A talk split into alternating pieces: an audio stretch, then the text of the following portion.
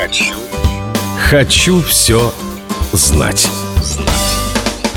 Знак доллара старше американской валюты. Он появился в деловой корреспонденции в 70-х годах 18 века и употреблялся в отношении песо, валюты, выпускаемой Испанией для своих колоний.